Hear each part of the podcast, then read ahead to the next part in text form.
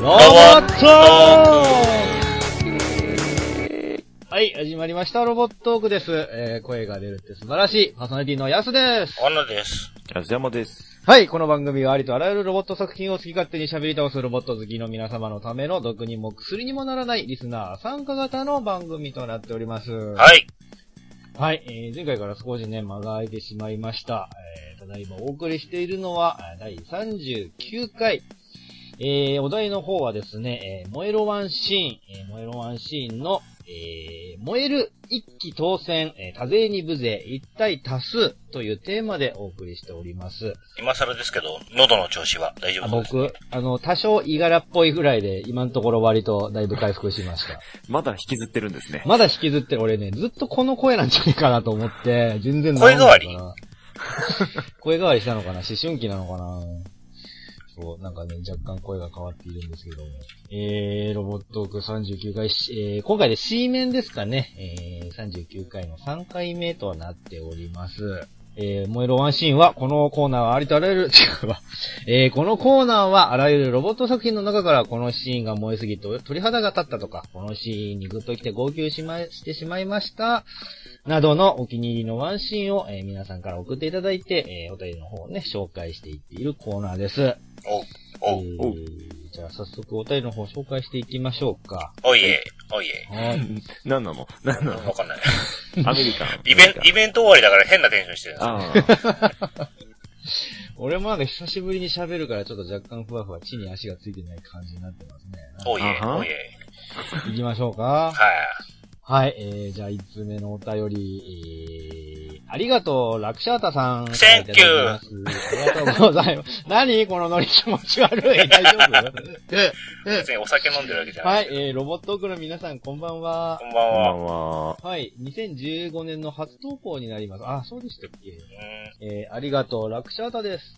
今回のお題、燃える一気当選、多勢に無勢、一体多数ですが、あーコードギアス R2 の第2話から、黒の騎士団を、えー次々に撃破していくロロの活躍を挙げます。えー記憶を取り戻し、えーゼロとして、えー黒の騎士団を率いて、えーやっぱり俺の考えた戦略すげえと勝ち誇っているルルーシュ。えーそこに短期で攻め込んでくるロロ。えー、カレン浦部の攻撃をかわしてルルーシュを追い詰め、えー、浦部に自爆までさせた活躍は一気当選と呼ぶにふさわしいと、えー考えています。とのことでした。えー、じゃあ続きましてもう一通紹介しますね。えーと、サイクロンさんからいただいています。ありありがとうござまいます。はい、えー、パーソナリティの皆さんこんにちは。こんにちはこんにちは。さて、一体多数といえば、あーおそらく相当被ることでしょうが、この人でしょう。そう、キリコキュービス。 あ、うん、一通だけしか来てないんだよね。えー そして、その集大成とも言えそうなのが、あ装甲騎兵ボトムズ、護衛再びの250対1の戦いです。えーこれほどの、えーこれ、これ、これほどのでいいのかないいんですかねうんなんかカタカナで書いてこれあるほどのあいえー数を相手にしても、あすでに、えー、異能者としての自覚のある彼はもう無敵です。もう傷一つ負ええー負いません。そして、ショートバレルのヘビーマシンガン2丁持ちで、えーまるでポール・マキ師匠のような打ち方で敵をなぎ払うシーンがかっこいいですよね、ポール・マキ師匠ね。 えーえーたまらなくかっこいいです。えーあと僕はこの作品を見てなぜか昔見たザトウイチを思い出しましす。おたー。えうー、んぜひ、キリコには、また何年かしたらどこかの街で、えー、悪者の大掃除を見せてもらいたいものです。とのことでしあたり。がとうありがとごうございます。はい、えー、ということで、じゃあまず1通目、えー、ロクシャータさんのね、まあお名前通りと言いますか、コドギアス、R2 の方ですね、第2話。ざいます。ルル君ですね。うん。何どうしたロロクのかっこいいシーン、うんもほぼオンリーじゃないですかうねん。ここだけじゃないですかうね。ん。うん、僕ね、ここ、なんか敵として出てくるロロじゃはい。ん。で、まあロロ嫌なやつなんだけどさ、うんあのね、ルルーシュに思いを寄せる彼女を殺しちゃったりもしてるから、腹立つって思ったんだけど、あの、ルル、後のあの、ルルーシュにさ、あの、ギアスで、あの、利用されて、ボロ雑巾のように、もう、使い倒して捨ててやるってなった時の、あの、最後、孤立無縁になったルルーシュをロロが必死に逃そうとするシーン、う。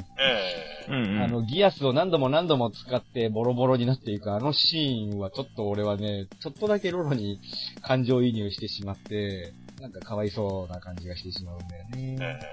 まあでもこの第2話はその敵として登場したルルがもうすごい活躍をしてルルーシュを追い詰めていくシーンですね。うん。まあ、ここでいろいろと倒してくれたおかげで、うん。 R2 で新兵器、新機体とかにね、全部みんな乗り換わっていくって感じですね。そうだね。なんか、まあ第1部、第1部がさ、ああいう形で終わって、えー、ね、第2部がどういう感じで始まるのかって、またその話が動き出したあたりの話ですから、やっぱコードギアスって面白いわって見てて思った記憶がありますよ。うん。うん。うん。もうちょっとなんか、あの、記憶喪失ネタやるのかと思ったら、結構あっさりでしたね。そうだね。そうあだっねという間に記憶を取り戻して、うん。ね、まあ元尺のがないんだろうなと思いながら。 まあまあね。うん、でもやっぱ面白いなーって思ったし、そのなんか単純なロボットバトルもので終わらないのがコードギアスの面白さだと思うんで、うん、その辺の一横になっているのはこのロロというキャラなんじゃないかなとも思いますしうん。ね。ね、ロボットバトルはなんかひ、なんか味付けみたいなところも結構ありますからね。そうだね。うん。そうね。ロロ君はちゃんとその乗ってる機体もプラモデルで出てますしね。うん。あれ、ここで浦部退場したんだっけあれじゃないあの、機体爆発させてあの、脱出したんじゃないあの、背中だけ。ああ、そうだよね。バシューってはいはいはい脱出してうんそうだよね、そうだよね。割とちょこちょこそういうパターンあったような気がするし。うん。そして次ですかはい、 じゃあ次、いいのもういいのみんな大好きコードギアスの話は。あーロロだからね。ういいのか。うん。そう、でもまあ、ね、まあ要所要所、あいろんなところにね、熱いシーンは確かにありますよ、コードギアスはね。えー、じゃあ次の話題。 次だってキリコキュービーだよ。 しかも OVA の声再びの方ですけども。 うん。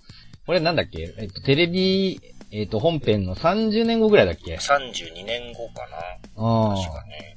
ん。で、あの、フィアナとか、もうね、添い遂げたはずのフィアナとかが死んじゃった後の話なんだよね。これなんでキリコ戦ってるんだっけこれ、俺、なん、戦ってた理由はわかんないけど、なんかその、と、昔の仲間が出てきて、バニラとか、あの辺の仲間が出てきて、結局その仲間を助けつつ戦うみたいな流れになってた気がするんですよね。まあまあ、でも、ほんとキリコ様々ですよね。うん、なんかもうほら、何パーフェクトソルジャーすら、あの、超える存在としてもう覚醒してしまっているから、そりゃまあね、250対1ぐらいは やるだろうなって感じはまあしますよね。キリコさんならやるだろうなって。うんそうそう、キリコキュービーももうかなりのスーパーパイロットですからね、ロボットアニメの作品の中でもね。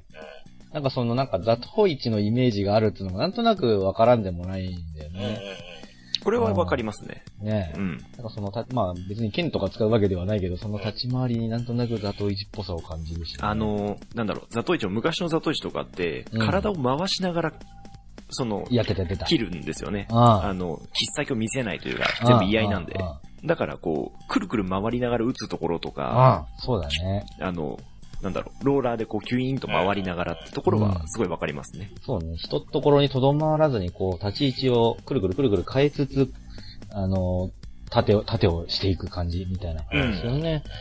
うん。まあその、たまたま訪れた街で、その街を支配している悪い連中を、あの、一人で大掃除するみたいな、そんな、あの、流れもまあね、まあザトウイチそうですねを連想させるそうでのすねかもしれないですね。なんか昔の西部劇とか時代劇とかね、よくはいあるパターンですけどね。そうそうそうもう一度キリコの活躍を描いてみたっていう感じですそうよだね、多よ分ねね。。うんそうそう。まあまあ、ボトムズイコールキリコって感じがしますしね。うん。キリコって死なないんだっけなんか、年取ってる感じは一切しなかったですよね。30何年経ってもうん。ね。てかなんか他もうその、ういうのすら超えたんです かね。でもなんか他のキャラもあんま年取ってなかった感じでしたよ。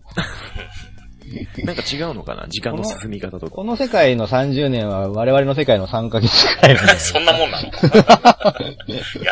割とすぐだったりするんじゃないですかね、主観的に。まあこんな感じでいいですかあんまりも掘り下げるところもないかなって。あの、あれですね、今回難しいのは、大活躍しすぎると特に喋ることないですね。そうですね、すごかったですね。つそのって。無双シーンがまず全部もう見せ場になってて、うん、そこまあかっこいい、そすうねごいっていうところで。う、この活躍の場面とりあえず見ていただきたいっていう感じになっちゃうからね。うん。これは、ブルーレイとか DVD 出てんだっけこのシリーズ。ああ、これで確か出てますよね。うんうん。じゃあ多分見られる機会もあるでしょううから。ん。ああ、またその、な、なんつうの、ボトムズっぽい作品つうか、またキリコの勇姿を見たいっていう方はね、ぜひぜひ。えーそうね。こういん。方でなんか今までの古臭いそのボトムズって感じはしますよね。確かうに。ん。そうそう。あいむせる感じの。ね。うこれん。ね、これだよ、これ、これってそ感うじそうがしそうますそうそう。ね。はいはい。えーと、じゃあ次のお便りいきますか。はい。つ、あー、次のお便りも難しいですぞ、これは。えーとですね、えー、ダッサイダーさんからいただいています。ありがとうございますりがとうございます。えー、お三方こんにちはこん。にちは。えー最近ゲッター2に夢中なダッサイダーです。かっこいいですよね、ゲッター2ね。えー今回のお題、燃える一気当選ですが、あー私は、えーテナモンやボイジャーズの第1話に出てくる、えー、量産人型ロボ、力士の無双シーンを挙げたいと思います。作品の説明はお三方に丸投げするとして、マジでえー劇中キャラ、あ星屑のパライラがあ持つ金ピカに光る謎カードによって発現する力士のハイパーモード化。そうなんだ。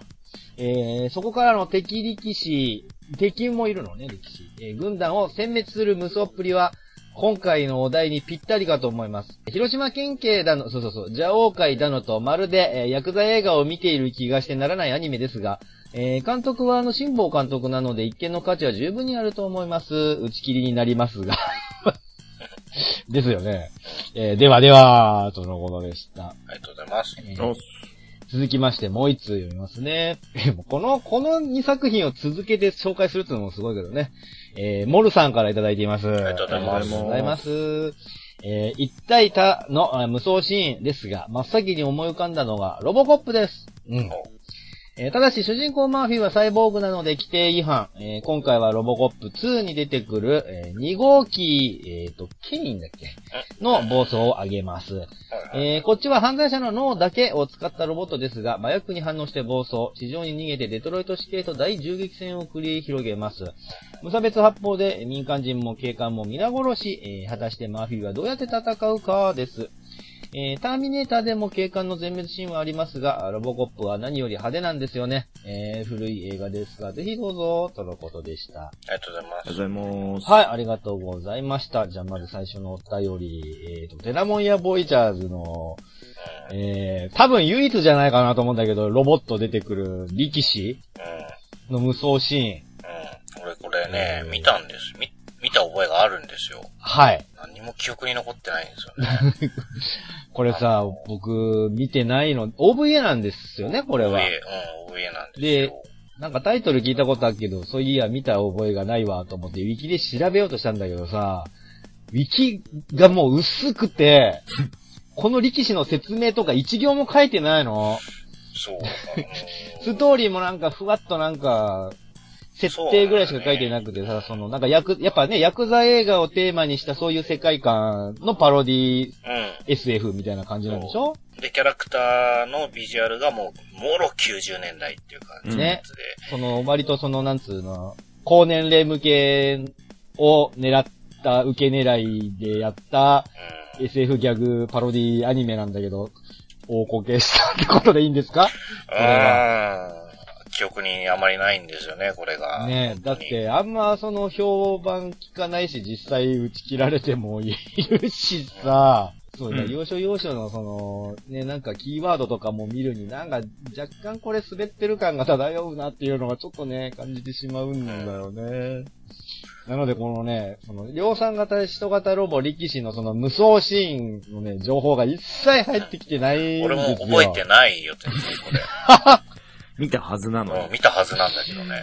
まあ、なんつうかこの、えーとね、星屑のパライラさんがその、えー金ピカに光るカードで、えーその、力士っていうロボットをハイパーモード化する。で、そっからの敵のそのロボット、力士との、えーまあね、その無双っぷりがあるらしいんですけど、ね。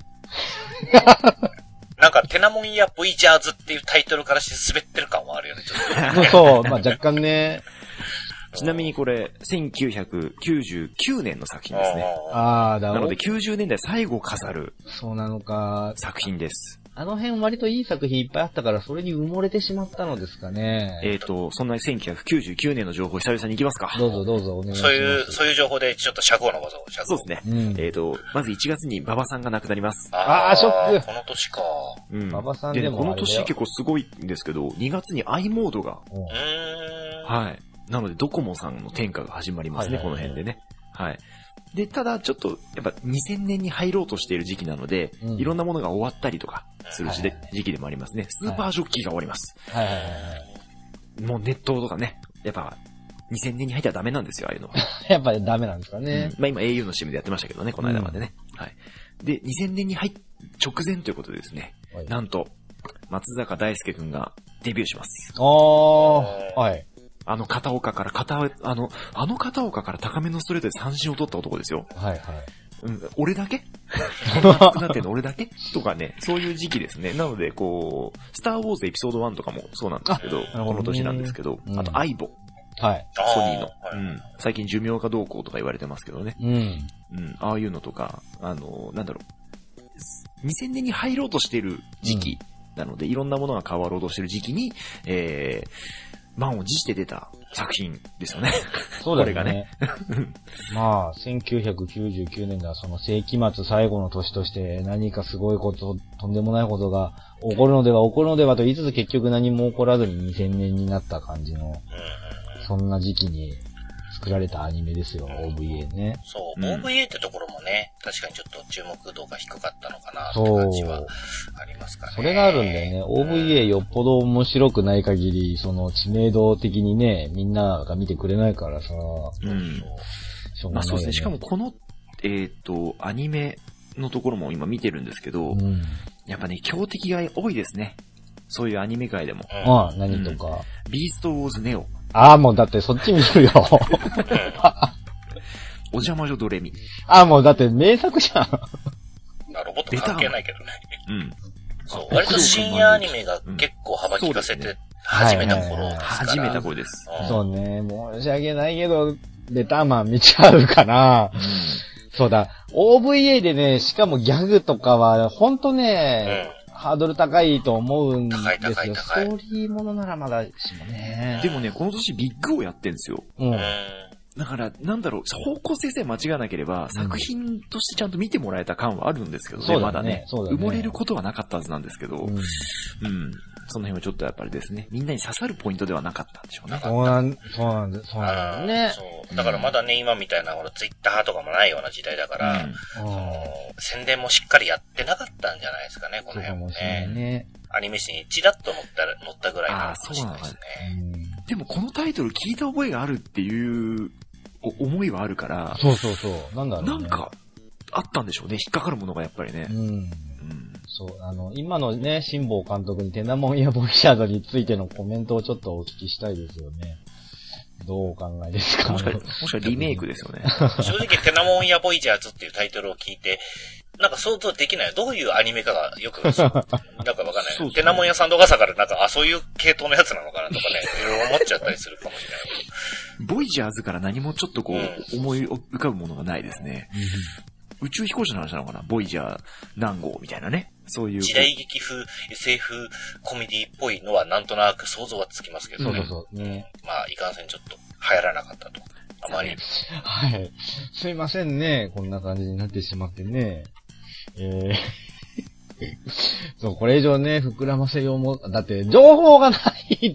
情報、あのね、そうそう。知らない作品でも割とその、いろいろ予習をして膨らませようっていう、いう努力はしているのですが、いかんせんその情報すらないということで、はい。 申し訳ないんですが。そうだね。想像で語るしかないよね。あとはね。そう、だってう、ん。力士が金色のなんとかカードをもらうと、こう、ハイパー化するっていうところを、こそうそうう、そう膨らますことしかできないよね。俺の中ではもう、ああ、ハリマナダにしかならないからね。 八百長相撲でさ、なんかこう、すげえやつになるみたいなさ、うん金ピカのカードっていうのはね、きっとね、多分ゴールドカードのことだと思うんだよね。それをこう目の前にこう、チラチラってやられて、あの、相撲取りがこう、すげえ頑張るみた いな、そういう話だと思うんだよね。うん。 まあ、頑張るよね。え雑だよ。だって、画像検索してもさ、1ページの途中からもう別の作品になってんだ よ。これ、少なすぎでしょ、情報。まあ、いかんせんちょっとね、情報が集められませんでした。すみませんね。ね、せっかくこういうニッチなところからね、だいそぶういそう、ただいたんですけ送ど、ってくださること自体はね、すごいありがたいです。うん。ただ、膨らませられないっていうね、はい我々のね、力もそう。はい。ちなみに、バンダイチャンネルにはあるそうですので、ぜひ、あそうなんだ見てくださいね。全何話だっけ話四数話はそんな多くないです四話四話四話か。はい。はいあ。一応、、なんか書いてあるよ。あの、あらすじ。あ、そうなの読んでみて。宇宙の彼方にある学校から教員採用決定をもらった花菱彩子。うん。メガネかけてる人だねか。あ、それがこの人か。だから、KFC にあっという間に並行。うん。同じくスポーツ小学生と二人、えー無一文で宇宙に放り出されてしまった。うん。えーそこへ全宇宙の暴力組織から追われる超札付きの姉子も仲間入り。うん。果たして彩子たちは地球へと帰ることができるのかうん。うん、なんかそんな話だった気がする。うん。ここが見どころとかも書いてあるけど、うん、なうん、そうですね。あ、でも劇中ドラマは仁義なき戦いプラス、サンドがさ、ってことだよね、やっぱね。うんやっぱそういうことですよね。オープニングはゲバゲバ90分のテーマ、エンディングはここがらしもんじろうの主題歌。そうだった。ああ、そう、え、まんま使ってんだ。それもそ確れもか、うん。どこかで、誰そかうそうがそう、ってやあっれ、てあたの気がかっする。こ歌っいい、てかた気っこがいすいる。歌ね。ええ若い人さっぱりだ ろうけどね。うん。ー。ダッサイダーさんはなぜこれを見ようって思ったのかなそのきっかけを伺いたい。俺も見ようと思った辛坊監き督だっかかけら。とかかなああ、かもしれないね。うん俺はなんか、あ、なんか、こすれご見い、たこと何なかいの。壁を突破したい時には必見の傑作であるって書いてあるよ。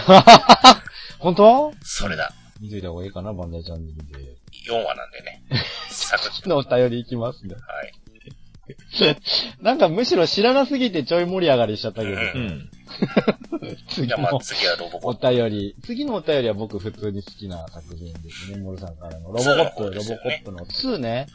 1の方にもね、いましたけどね。無双するっていうか、お大暴れするでかいやつはね。いたいあた。の、クラ、クラタスみたいなやつがね、いましたけども。まあ2の方でもね、出てきましあた。のこっちのはウォなーんカかーギャリアを元にしたんだってやつね。だかそうそうそらロボコップも割とそのね、無双はしてるけど、そのね、ありがたいことに、そのね、ロボコップはロボットじゃなくてマーフィーだからってことで、えー、当てはめずに、あえて2作目の権威を持ってきてくれたっう。うんてことですようんうんうんね。。うんこれかっこいいですよね、デザインとかね。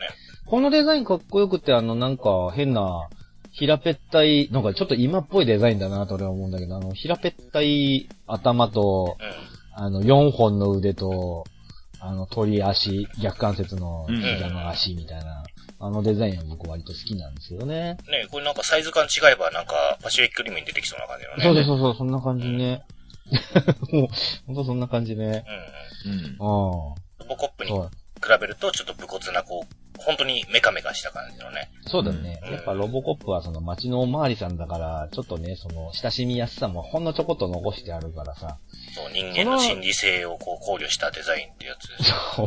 ちょっと怖 いこけど。のロボコップさんが、冒頭で、あの、磁石にくっつけられて、さらわれてバラバラにされちゃうっていうのはね、かなりショッキングだったんですよ。僕割とあれ、ギャグですよね、なん かね。ロボコップって磁石につくんだと思ったし、無表情じゃない、しかもマーフィーあれ。磁石にガチャーンってくるなんか、うん、うん、みたいな感じ。そう。 ギッチョンギッチョン動いてる感じとかね、若干シュールだったしね。あ、でも確かね、その、まあ、ケインとかもそうだけど、そのなんか、暴走シーンのその虐殺シーンとかが、結構なんか過激だったとかで、なんか、R15 か12かがあのついてた気がするんだよ、ね。ああ、指定ついてましたっけね。うんそうそう割とこう、語話表現が多かったりしましたね、これはね。そうだね、ロボコップシリーズは、うんまあ監督のね、特性上、やっぱりデザインと表現とか割と出てきちゃいますよね。はいはい僕はちゃんと3作目まで見ている し、頑張って3作目までちゃんと見たし、 2014だっけリメイクされたやつあ、リメイクされたやつも見た見た僕。あ、そうなんだ。うん。ちゃんと一通りロボコップはチェックしていますよ。リメイクした方かっこよすぎるんだよな、こうん。うん。なんかね、なんか、ももうちょいダサい方がいいと思うんですよ。まあそうね。の3ぐらいまでにしとけばいいよね。空飛んだのって3だっけ、 空飛ぶのが3であの敵がサイボーグ忍者なんだよね。そうだよね。そうだい設ぶ定的にアイアンマンになれるのにね、そんなのね。残念。ああ。 そう、アイアンマンになっちゃったのがリメイク版ってことだようんね。、い、い、うん、 うん。うん。そうだね。アイアンマンほとんどこ、まあ、そうですね。売り上げ的にはまああれですけど。うん。うん、うん。そうですね。まあ、その辺は、マーベルのね、力があるからってことで。そうですね。マーベルに入ればいいんじゃないロボコップ。ダ メなのすぐぶっ壊れるよ、これ。 あアベンジャーズとかに入れないでしょ、これ。ハルクの一発でこう。ガーンっつって壊れて。もう、なんか性能のいいね、アイアンマン先輩がいるからね、さすがにロボコップは入れないんじゃないかな。スタークがすげえ改造すりゃいいんじゃないのこれ。そうそうそうそう。あ、あ、あ、あ、 そしたら今回ラスボスになったかもしれないよ。エイジオブウルトロン で。 いろんな、いろんな ね、バージョンいくつみたいな、いろんな数のロボコップをどんどん作っていく。ロロボコップマーク7とか出てくる。それが結果ウルトロンなんじゃないかって話でもあるけそういどうこ。あ、あ、人類を生かしておくことはできない。ねえロボコップ、あれ、それは切ないね、さすがにね。でも結局銃で戦うのよね、多分ずっとね。そうです、そうです。あの、絶対銃でうす。ん、お前さんだから。玉切れまで待てば勝てるんです、だから。まあ、この、まあね、ロボコップのオートナイン、あの3点バーストの銃がかっこよくて、モデルガンを買ったりも。あー、3点バーストの描写かっこいいんだよね、あれ。ダラッダラッっていうのね。ううんん。すごいかっこいい、あれ。なんと、意味もなくこう、左手をちょっと上に掲げながら右手だけでドルドルドルって打ってた、 わかる。、わかる。あのポーズ、ここの格好ね。俺今やってるけどさ。かっこよくてよくラジオで伝わらない感じのポーズね。この格好ね。あの微妙に、あの足の長くない、あのずんぐりむっくりした体型もあれはあれでね、当時は。当時からダサかったけど、でもかっこよかったんですよ、あれは。で、あのーね、最新作、まあ、ロボコップの話しちゃってるけ ど、あの、うん最新作ですげえかっこいいね、未来的なバイクに乗って、ウィーンって颯爽と現れるんだけど、そうじゃなくて、ロボコップはあのね、普通のパトカーに乗ってやってきて、ドアがバタって開いたら、あの足がガチャンってなって、そっからギーって出てくるのがロボコップなんですよ。ああ、そうか。リメイクだとバイクですもんね、乗ってるそのうね。そうそうそう。まあね、今風にかっこよさ追求するからなっちゃうのかな。うん。うん何の話になっちゃったんだろうって話。うん。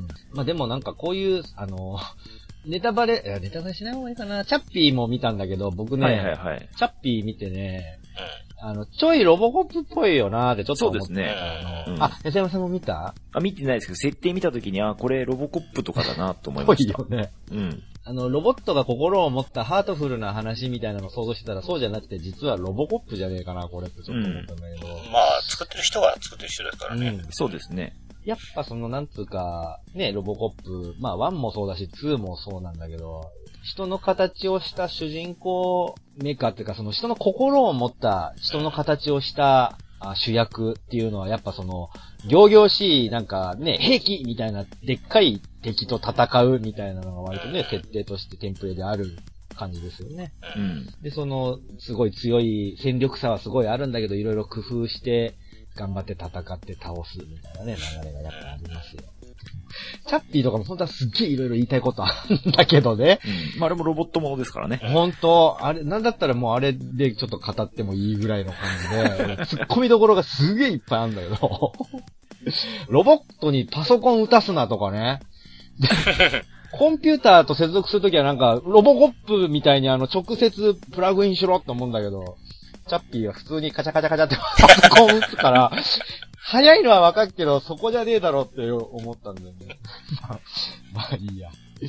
はい。まあまあ、このね、確かにその暴走する、ケインが暴走するシーンね、民間人の警官を皆殺しにするシーン。まあなんかそのロボット化が進行した社会でね、ロボットが暴走すると怖いよっていうのを映像として表してくれてますねう。ん。まあ、さっき挙げたそのウルトロン、エイジオブウルトロンね、今、そのアベンジャーズ始まりますけども、うん。あれもこう、そういう世界ですよね。そうだ結局、ね。コンピューターが暴走して人間を殺すみたいのはこう、よくある設定ですけど、そうう。ん。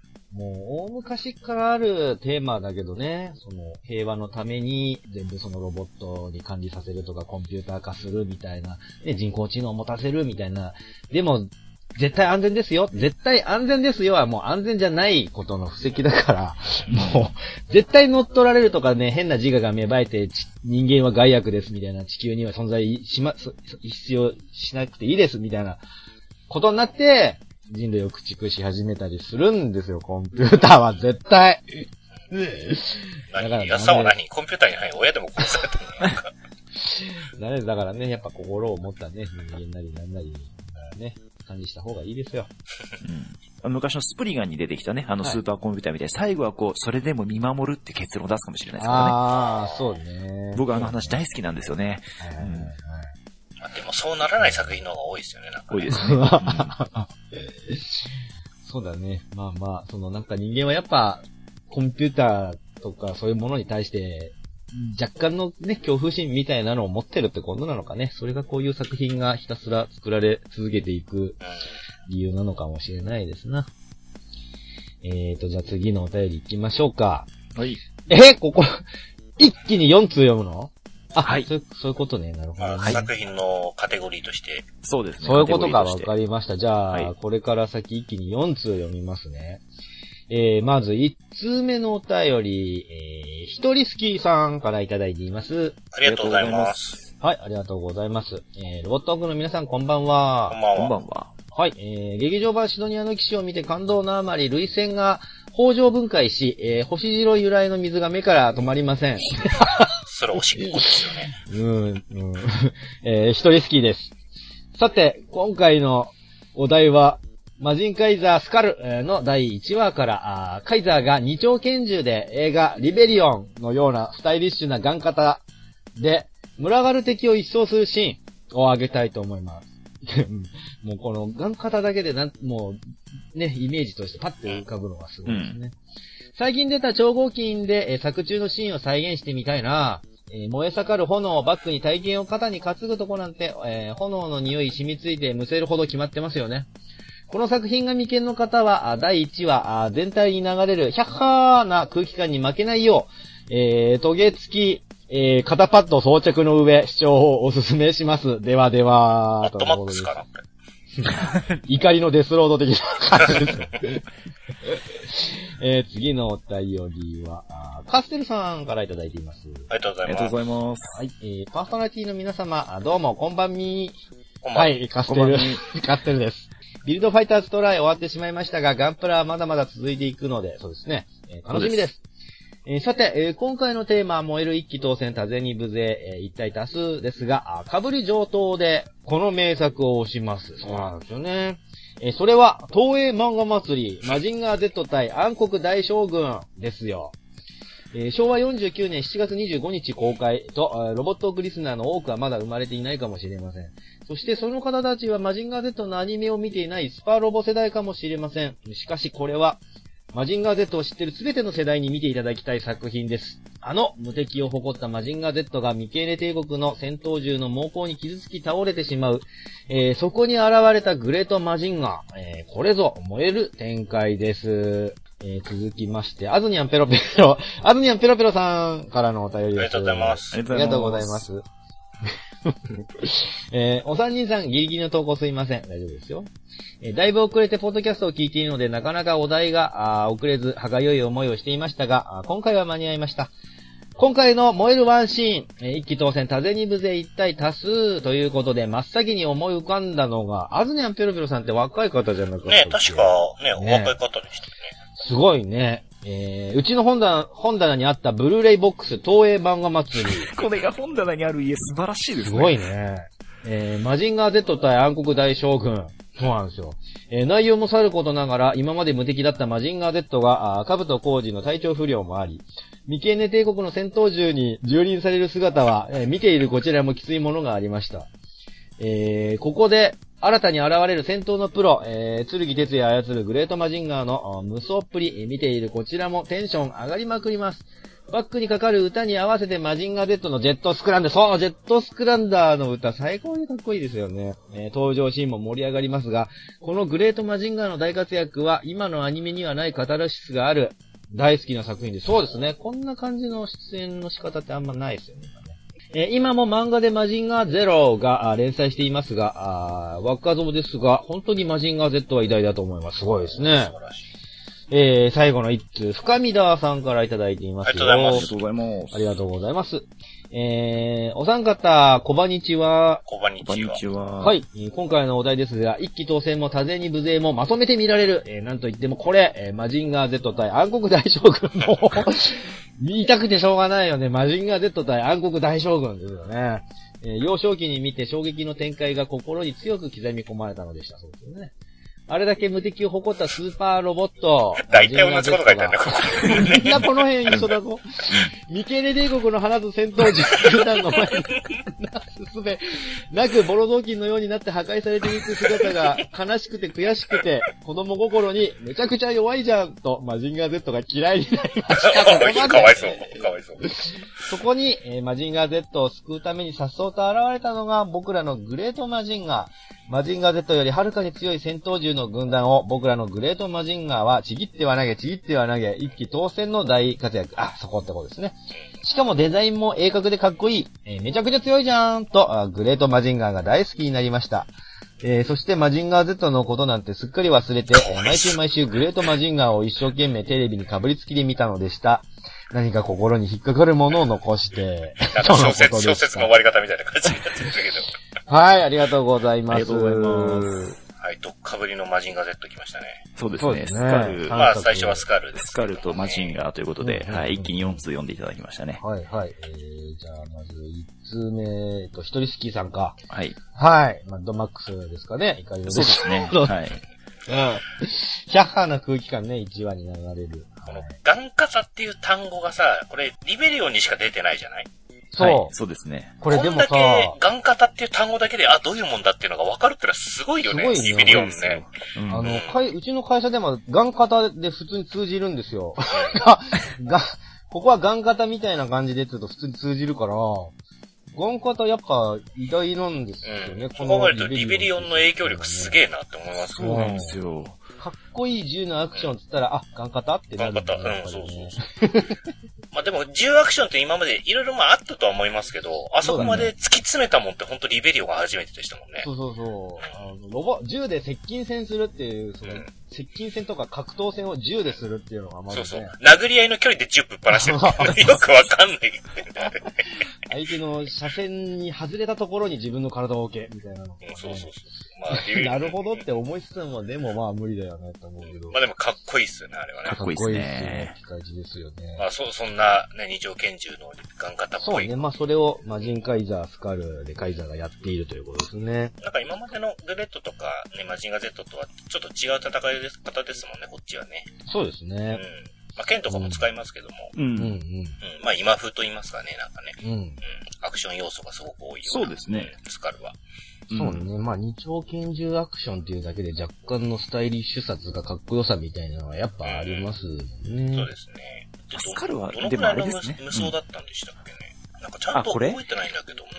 そんなに大勢だったっけな。え、でもなんかすげえ倒してるイメージあるんですけど、ううんん。そうでもないのかなもしかしてガン型ってそんな効かないのかないや、そんなことないんじゃないやっぱだって、このシリーズだとやっぱなんかその無双してるイメージはやっぱあるから、それなりに活躍してた、倒してたんじゃないですか。うん。うん。なんか魔人カイザー、あ、俺、あ、でもあれだな、後半の方のイメージが強すぎて、あの、すげえ遠くから二丁拳銃撃ってもお父さんには効かないみたいな、なんかそういうこう、 キンキンキン効かぬわみたいな、なんかそういう。最終的にね、やっぱスーパーロボットは、その、銃で決着つけるよりは、やっぱ剣とかその、斬撃兵器、斬撃武器で切るみたいなのが、やっぱとどめとしてはん。ありますよね。なんか銃だとあっけなさすぎるってのもね、ちょっそとうそうねそうありますからね。ね、あとまあ、その、絵として、その、距離が離れてるから、双方を離れて描かないといけないからうさ、ん。剣のつばぜり合いみたいな、あの、切る、あ切る絵みたいな、そのん、双方を一つのフレームに収められないから、うんうんやっぱなんかそのね、かっこよさがいまいち落ち着かないのかうもしん。れうないんでそうですあね。のさ、な、まあ、別に嫌いじゃないんですけど、んああいうこう、何、射撃兵器をさ、うん必殺技にする、しかも主人公が、みたいなのってさ、すね。うん。なくなってほしいんだよね。うん極端に言うと。あ、射撃兵器を必殺俺、技仮面ライダーがさ、関係ないけど、仮面ライダーが射撃兵器を必殺技にするのすごい嫌いで、うん。ああ、だから、あれですよ、割と、後半は使わないようになります。あ、でもな、うんそうでもねえな、いや平成入るそうないと。じゃないうですか。平成入ると多いんですよ。ん、あの、兜とかひどかったからなそうなんだよ本当にね。全部くっつけてドーンで終わ ってた。ドーンってさ、うん違う、お前はハイキックだろって思うじゃない。確かにね。うん。そこなんかほら、ブレストファイヤーとかで射撃兵器だけど射撃兵器じゃないじゃないですか。うんう。うんん、あれはちょっとまあ、だめうん違いますけどね。うん。なんかこう、なんだろうな、別に波動拳でもいいんだけどさ、なんかこう、お前がそれじゃなくてさ、みたいのってあるじゃないですか。うんそういう時大体射撃兵器だとがっかりするんだよね。うん。まあ、うん作品にもよるんでしょうね。まあ仮面ライダーだとライダーキックっていう大前提があるからそう思っちゃうのかもしれないけれうど。ん。現実的じゃない、その飛び道具で戦うっていうさ、割と安全に戦う方法じゃん。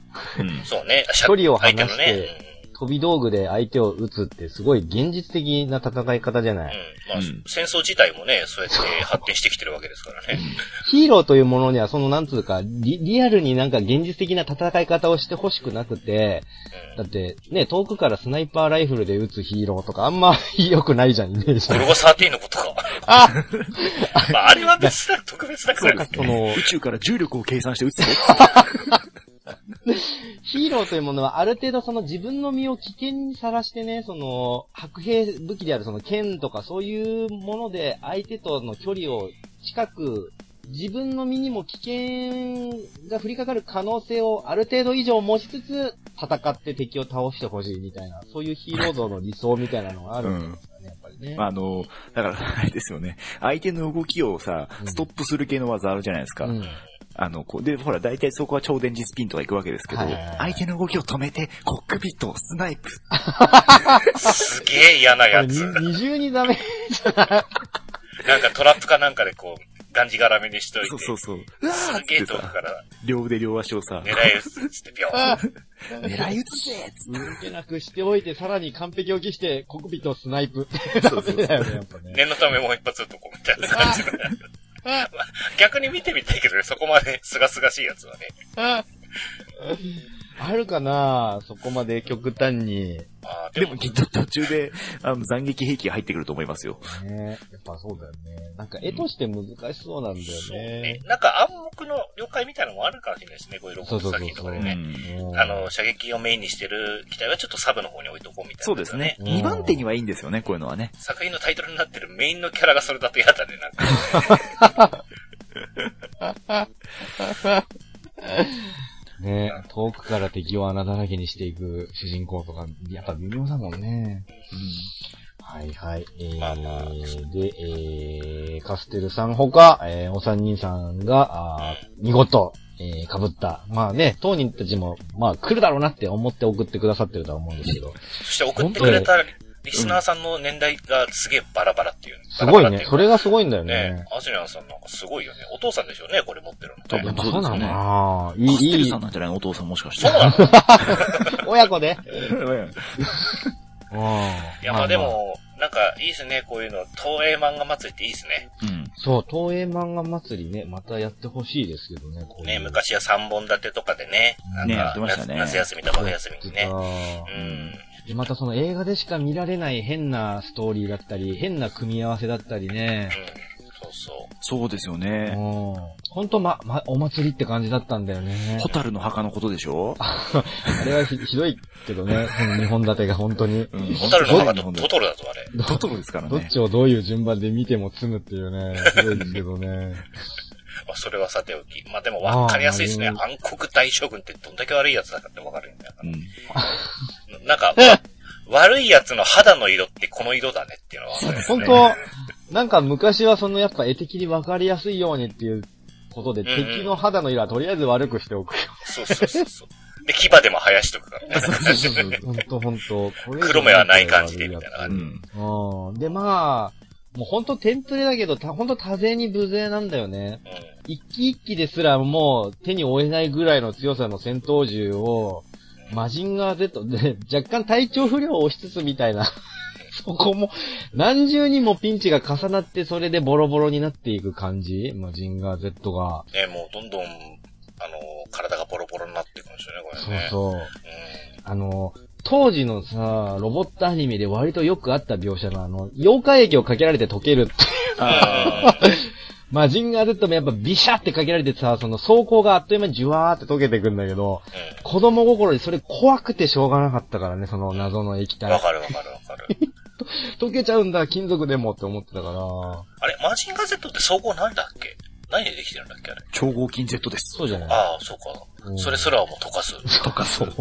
妖怪液。 あと、あの、あのさ、マジンガー Z はあの、あの、ジェットパイルダーがパイルダーオンしているからさ、頭が割と剥き出しじゃう。うんん。ん。で、あれ、あそこを殴れば、ワン、ワンパンで倒せんじゃないのみたいな、よくネタで言うけどさ、それをリアルにこの作中でもやっててさ、あの、棒で頭をリアルにバーンって殴ったり して、あの、カブとコウジ君危うく潰されそうになったりとかもしてるのよ。だから子供が疑問に思ってることをちゃんとそれで証明したわけ。 そうそう。やっぱり危ないんだって。悪い奴はちゃんとそこをつくんだっていうね。そうほんとピンチだったんですよ、この時は。で、そこにやってくる、えー、剣哲也くんか、グレートマシンガンね。これテレビより先なんだよね、確かね。そうそうこれね登場がね。これ以降、グレートマジンガーだからね、その、何の説明もなく現れたよね、急に。まあ知らん、ね、当時の子供は知らんでしょうね、こんなんね、いきなり。そうそうそうおい、何、なんか違うの出てきたって。なるでしょうね。ね、カブトコウジも、誰なんだみたいなこと言うんだけどうん、それには一切答えない。説明しないんだよ。助けてくれるけど。 とりあえず、周りにいる敵バタバタ倒してる。う。そう。うんもうほんとなんかロボットがいっぱいの敵を倒す、まあね、前半はやられるんだけど、その、いっぱいの敵を倒すカタルシスだけでできてるアニメで、でも燃えるんだよ。シチュエーションだけで持ってるアニメなんだよね、これ。本当だから、なん、なんつうんだろう、毎週こうテレビで見ている、うん。 1話、1話その、敵の怪獣と、その、うんマジンガー Z 1対1みたいなのをそうをそうこう、お祭りでこう、なんだ、ごったにを全部こう、かっこいいところう、んそうそう盛り上がるところ全部ここで見せてくれるっていう感じの映画ですね。でしかもね、この、グレートマジンガーは、まあ、グレートマジンガー自体はすごい強いんで、本人は無双できるんだけど、あの、マジンガー Z をフォローしてかばってくれるとかはしないの。あの、剣を投げて、お前はその剣で、お前自身で戦え、みたいな、うん。割とスパルタなんです よ。だあの、腕とかもう片っぽなくなったりとか、体中剥き出しになってバチバチってなってるのに、一生懸命マジンガー Z も剣で戦ったりするんだよね。で、一機ぐらい倒したりするんだよ、確 か。その辺の、割とね、やっぱマジンガー Z も頑張れば戦えるんだなっていう感じがね、ちょっと出てたと思うんだけどうんうんいね。や、でもこれは本当になんか、日本のロボットアニメの本当に最古の武装シーンが入ってる映画じゃないですかね、これはね。うんそうだ多分ねね。。この、新、まあ、今で言う新機体登場のシーンなんだけどさ、本当まあこれインパクト強かったって思うし、これやられたら子供はみんなグレートマジンガー好きになるよなって思いますよね。うんこれ以降でもいろいろね、そのダイナミック系の作品で、あの、富山が祭りでね、あの、うん本当にお祭り映画いっぱい作られましたからね。こうれねん。デビルマンと繋がったりしてたからね。ほんとほんと。ね、あとすごいよグレンダー、グレンダイザーとかね、ゲッターとかもいろいろ出てきたりのもあったし。うん。なんかまたそういうね、あの、それこそゲームで言うスパロボみたいな感じでいろんな作品がコラボするお祭り的なアニメあってもいいんじゃないかなと思いますけどもね。今、まあやる東映漫画祭りと、みたいなやつが映画館で劇場でこう、公開されるとしたら何と何があるだろうね。東映とか限定しなくていいん限ですか定しなくて。うん。まあ、それこそアベンジャーズがそんなようなもんだからね。まあそうだね。 そうだね。アクエリオンとかちょっと参戦してほしいかな。アクエリオンと何アクエリオンとね。アクエリオンがかなりスーパーロボットだからな。うん、そっち系ですよね。アクエリオンとさ、マクロスとかにしてさう、ん。サオトメとさう、んサオトメアルトとさ、あの、二人の歌姫が三人で合体するとかでさ、どう、うんすげえ修羅場で全然戦えなさそうじゃないうんなんかちょっとありそうす。ありそうだよね、そのね。コラボするとしたらそんな話になりそうん。それこそさ、あの、マクロスの、マクロス13っていうゲームがあったじゃないですか。あ、ありましたね。うん。あれもなんか映像化してほしいなって記憶そうだねがあるんあですそうよね。ですね。う。マクロス世界が全部繋がって、みたいそなうそうそうそう流れのやつね。いろんな世界を旅しつつ、みたいな感じそうですそようそうね。そう。でも今度のスパロボにね、マクロス13から出てくるから。はい。うんはい。そうなのね参戦決まっております。はい。はいはい多分主人公機だとは思うんですけどは、い。うーん。はいあとは、えっと、まあフロンティア勢ですかね。うんうんううん。ん。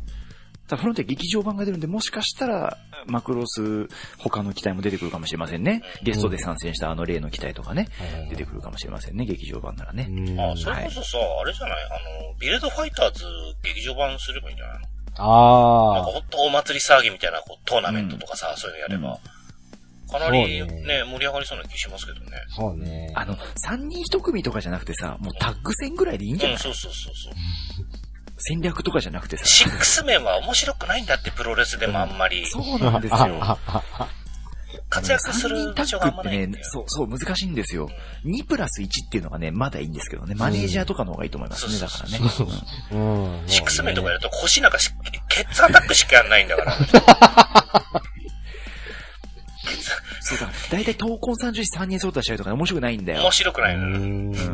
最初わーって思うけど、地味だな、試合とそ思うう。そうそうそう。そう。で、最大最後の最後だけ、なんか武藤が飛んできて終わるんだよ。そうそうだから、タッグがいいんですね。2対2、2対2がね。 そうそう、2対筋2ぐ肉、らい筋で。肉マンとかもそうでしょタッグの方がそうそうそう面白いでしタッそうグ、そうタそうッグマッチはやっぱ燃えますよょ思いね。ますね。うんやっぱ4次元殺法コンビ的な戦いをね、ぜひビルドファイブに見せていただきたいですね。もう良い子の諸君としか見えないんだよな、二人は。二人はそうね筋肉マン今すげえ面白いよね、あれね。いや、み、すごいでしょ今の試合面でしょ白いいよ。ロボットじゃないけど。うん。や、本当にバッファロー方マがンいいよ、すあげえれ。かっこいいよ。かっこいいよ。ういや、スプリングマンでしょ。スプリングマンのかっこよさ半端ないっしょ。ん。うんまあ、なんか、あの、新シリーズになってから活躍してるけども、あの、ステカセキングとかもそうだけど、みんなかっこよくなるんだよね。そう三騎士がね。そうこんな旧世代やつとだいって思うんうかね。だけど、うんかっこいい活躍をさせてくれるんですよ、ゆり先生はうんね。アトランティスとかすげえかっこよかったもんアなトランティスのなんか、あの、最 後。アねトランティスあんな、あんな超人だったのと思う。え、ねえ。いい子は悪魔を応援しちゃダメだ ぜ、つって。あああと、スニゲーターとかもさ、お前そういう立ち位置だったのとか思うけどさ。スニゲーター先輩かっこよかったなねそう悪魔超人超かっこいいじゃん。なんかあの、すごい友情じゃん、お前ら。うんうんスーパーツンデレ集団じゃねえかよと思うよね。基本そうだよサねン。シャイン、サンシャインも超かっこよかっサたンしシャインなは。今度のあの、総選挙気になりますね、またね。うん。 29位がスピンオフでされるっていう、前、ベあンーベンキマンでしたけど。そうですそう、あれなんか、組織票とかでもなんか、うまくコントロールできないから。できないから何ねが来るかわかんないよね。そうそうそうう。んあれ楽しみですね。 そう ね29位に何が来るのか。結構難しいっすよね。 29位って。ドクターボンベとか来る可能性あるからね、これね。わドー。クターボンベのスピンオフあんまり面白くなさそう。手術す ブるラだッけで終クジャックわ的っちゃそないうだし話やってほしいな。。バファローマンのスノークですね。カーンカーンってやるんでしょ、また。そうそうそう。割と雑にノコギリで切るからね。キーコー、キーコ ー。痛そうじゃないそれ、バファローマンって思うんだけど。ちなみにね、そう、さ、ちょっとこれ言いたかったんですけど、このマジンガー Z と暗黒大将軍がやったのは1974年なんですけど、うんこの年がすごくて、うん。アルプスの少女ハイジ、ゲッターロボ、うん。うん。グレートマジンガー、はじめ人間ギャートルズ、はい。宇宙戦艦ヤマト。うん。今 CM とかリメイクされまくってる作品ばっかなんですよね。そうだね。はい。しかもゴジラ。ラ対メカゴジラです。すごいね。リメイクすごいよね。ね、そのぐらいのそがう、。なんかこ、うんこの、この時代は本当なんかどれも素晴らしい作品ばっかりだったわけですよ。うん。ね、未だに語り継がれているもんね。まあ、ほとんど、なんか後半変な話になりましたけど。そうですね。みんなも悪魔騎士を応援してくれると助かるぜ。うん。悪魔、悪魔将応軍援しますかっよこいいよね。。あれ読んでると応援しちゃうよ、やっぱり。暗黒大将軍じゃなくて悪魔将軍の話しよう。しようぜこっから。悪魔将軍の話でもいいよ、盛り上がれるよ、全然。あれ次何誰テリマンの方行くのかな次。 あバファー、ローどマうンなとんであすかれ、ね。決着ついたから、う。。うん シャバババーって終わっちゃったじゃん、あれ。テリー、あテリーマン大丈夫かななんか今回大して活躍できてないんだよな。そう、テリマンの試合地味なんだよね。うん。まああナックルパートいでいすじかゃらなねい必殺技なく地味さが売りでしょっていう。うんあの、うん。あれちょっとやっぱもうダメだね、ナックルパートと。カーフブランディングとか効かなそうだもんね、完全に ね。テキサスクローバーホールドもあるよ。キングザヒクトンとかでやってたけどさ。 そりゃーっつって何重にもぐるぐるなるテキサスグローバーホールドがあるからね。まあ、それがテリの味でもありますけどまねあ、、あ それはうそうね。そうそう。 好みですよね。あの決して漫画で入らない感じ。ね、裏方で頑張るみたいな。うん。あれ、今あの塔に入って、塔っていうかあのリングに入ってるのって、バッファローマンとテリーと、完全に筋肉マンの話になってる。え、51巻えっ、と、今、 51巻になるのかな次回って。もうあのね、ほんと、筋肉マンね、あの、昔読んで終わったと思ってる人がね、2世じゃなくてね、筋肉マンの続きが読めるっていうのがね、そうそうそうそう本当にね、面白いですから。 面白いよ、やっぱりね。うん。そう、あの、まあね、2世始まって、あの、ね、過去編になって、筋肉マンたちが出てきた話って、やっぱ面白かったもんね。うん。まあ、その、その結果また、筋肉マンが始まったわけだけどさ。そうそう、今、あの、コンビニのサンクスでね、あの、ペットボトルのドリンクに金消しがついてるんですよ。ついてるついてえるー、。そうな んだ。そう俺今、俺この間、四次元殺法コンビ買ってきてさ、あ、いいな 並べて、良い子の諸君ってやってんだよね。そう、だから今ね、一生懸命集めてコンプリートしようとしてる人とかいますよ。だから今これ手に取ってみると、すごいちっちゃいのね、本当に。ね。ちっちゃいね、昔ね、自分たちがこう、子供の頃集めてた頃って結構なんか手のひらに大きく乗っていた印象がすごくあったんだけど、うん。今こう手にも持つと本当にこう、こんなちっちゃいもんだったんだと思うん。って、うん、ちょっと感慨深いものがありますよね。いやー、そうね、ブラックホールのね、最近の活躍っぷりもいいっすね。うなんか、こいつは病院に運んでけっつって顔の中に入れてたよね、なんかね。ブラックホールっつって、フォーンっつって。そう、ブラックホいや、ールはでもさ、あのさ、試合の時に羽がさ、ふわって落ちてくるシーンとかさう、んちょっといいいよね、あの、あの二人の関係性、 そうそペンタゴンとのさ。もういつの間にかトックになっちゃったもんね、あの二人ね。そう本当に。うん。う。あのコントラストすごくいいんだよ。白と黒でさう、ん顔に穴があるのと星があるのでさそ。なんなんだろうね。あ、あの、ねあのタッグはほんといいタッグう。ん。黒のスチェンジとかも技の名前超かっこいいけかっこいい。ど。で、うんあの、そんなに強くないところもいいんだ よ。そうそう。そんなに特別こう、なんかフィニッシュホールド的なもんがあるわけではないんだけどね。う。そうだよ。ペンタゴンの長飛、カンガルーキックだから ね。そうそうそう。人間でもできるやつ、それ。アメリカ代表のレスラーはみんな地味な技。地味ですね。で、でも空中殺法できる分だけペンタゴンの方が優遇されるよね。そそうりゃスそペうーねスシャトルとスペースファルコンとかさ。やでも未だにあれやってるもんね、あのー、超人募集ってるねあ、。そうなんねだ。。そうそう。で、あの、割とね、なんか、5、6回採用されてる人がいるらしくて。うんへうー。んあの、アシスタントになればいいのにね。もう結構な年の人が送ったりしてるからね。でもなんかその本人曰く、あの、本当に僕は一ファンですので、つってへえ、言ってたよそうなんだ。へうな。なんで 筋肉穴の話になったんだろうな どっから筋肉穴の話になったんだろう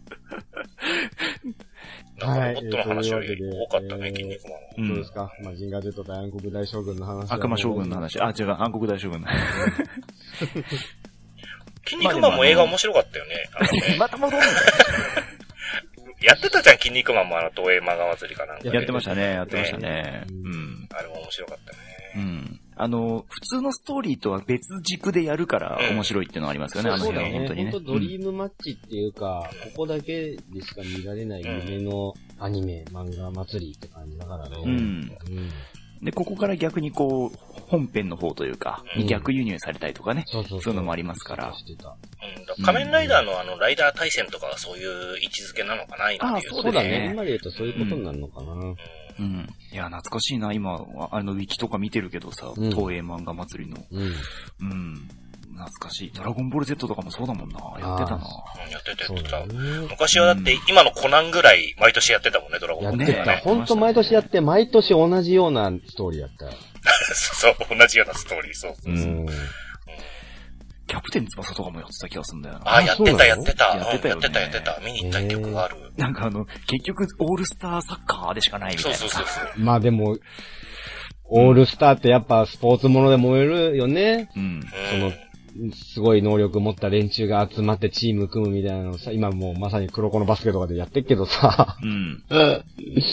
やっぱ燃えるものがありますよ、ドリームチームとかね。それがスーパーロボット対戦なんじゃないですかね。そういうことだね、そういうことですよ。うんはい、じゃあいいとこに着地したところで。 エンディングに行きます。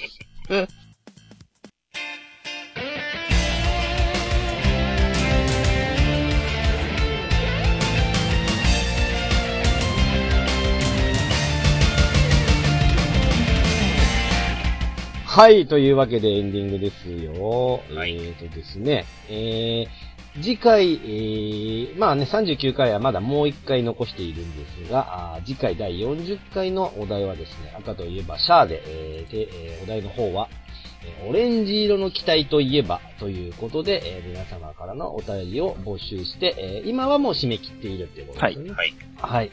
というわけで、第40回は、あー赤といえばシャア、オレンジ色の機体といえばということで、えーお送りすることになります。